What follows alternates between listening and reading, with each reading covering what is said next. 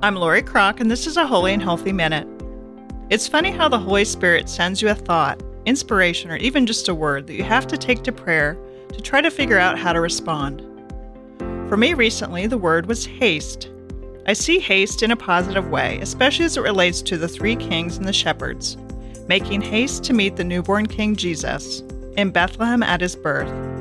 In the visitation, we see Mary move with haste to visit her cousin Elizabeth, to care for her and to share her joy of the impending birth of our Lord and Savior Jesus. We can infer haste in Jesus urging his disciples to go forth, evangelize, and carry no money belt, no bag, no shoes, and greet no one on the way. Let us pray. Jesus, help us to rise up with courage to pray, discern, and share the gospel message with holy haste. Amen.